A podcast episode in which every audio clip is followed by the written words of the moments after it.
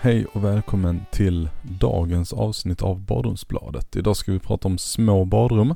Små badrum behöver inte betyda små idéer. Lär dig hemligheterna till att maximera varje centimeter med färg, ljus och layout. När det gäller färgvalet i badrum bör man hålla sig undan allt för mörka färger. De har en tendens att krympa utrymmen och få dem att kännas mindre. Ljusa färger har däremot motsatt effekt och får utrymmen att växa och bli större. Speciellt blanka plattor är lämpliga här. Temperaturen på plattorna är en till sak att fundera på.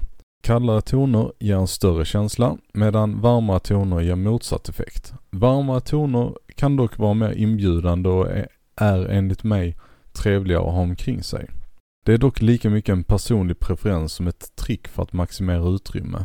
När man lägger klinker i väldigt små utrymmen bör man hålla sig till en typ av platta på golvet. Det är inte ovanligt att man väljer en sorts platta, ofta mosaik, i duschen och en annan, ofta lite större platta på resten av golvet. Det är ofta inte att rekommendera i små badrum då duschen kan vara nästan halva badrummet. Större plattor ger ett mer sammanhängande intryck och är generellt ett bra alternativ för små badrum. Förutsatt att din plattläggare kan lägga kuvert i duschen. Annars kan 15-15 plattor eller däromkring vara en ganska bra kompromiss för badrumsgolvet.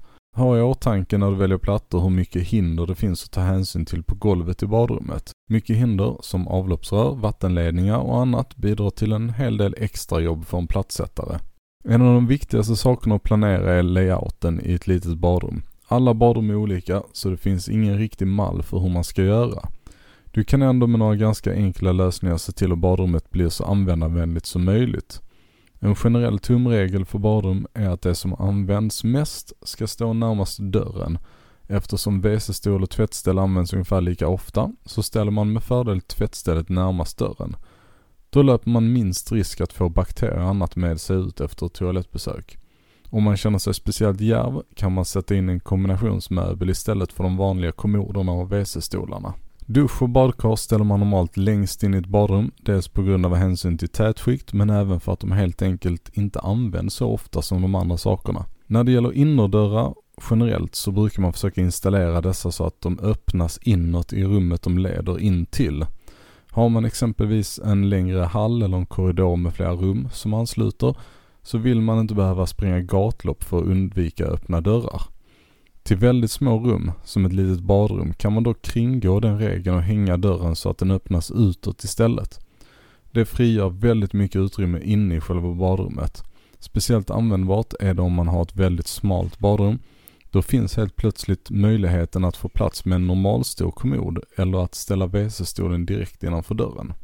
Om du inte nödvändigtvis måste ha ett helt badkar är dusch ofta att föredra i små utrymmen. Väljer man dessutom vikdörrar så försvinner duschen helt och hållet när den inte används och du kan placera möbler precis bredvid och ändå komma in utan problem. På samma utrymme som du kan ha ett badkar kan du sätta in en dusch, tvättmaskin och torktumlare. Om du tvingas sätta in en mindre duschhörna än du tycker är bekvämt så kan en takdusch göra livet lite enklare. Takduschar ger ett lite lyxigare intryck och de frigör även båda dina händer för intvålning. Har man en, eh, en eh, 70x90 eller kanske ännu mindre är det väldigt tacksamt att inte behöva tänka på att hålla i duschmunstycket hela tiden. Numera finns det smarta lösningar på duschhörnor där man kan köpa till en profil som extra knäcker som förvaring för schampoflaskor med mera. Det tar helt bort behovet av extra hyllor och döljer flaskorna snyggt bakom profilen till duschdörren. Det finns även varianter som kaklas in mellan plattorna inne i hörnan där väggarna möts ett sällan utnyttjat utrymme eller så väljer man en klassisk korg som helt enkelt hänger under duschblandaren. Infällda hyllor kan också vara till stor hjälp för att maximera utrymmet här. Alla dessa varianter ger extra förvaring i duschen utan att ta någon extra plats. Slutligen vill jag slå ett slag för att tänka ett extra varv kring ljussättningen av det lilla badrummet. Det är väldigt vanligt att man försöker spara in lite pengar på att sätta in en enkel spegel med ljusramp eller en kringliggande LED-list. Detta skulle jag inte rekommendera. Ett litet badrum blir ännu mindre om den enda ljuskällan inte kan lysa upp det ordentligt. Välj med omsorg och fråga personalen i butiken. Det är svårt att ge någon konkret antal lumen som krävs för att lysa upp ett badrum, då det beror lika mycket på armaturens utformning som på badrummets utformning. Men generellt kan man väl säga att 1000 lumen och uppåt är ofta tillräckligt för att lysa upp ett litet badrum så länge ljuset också sprids i alla riktningar och inte bara neråt. Tack för att du lyssnar på eh, dagens artikel.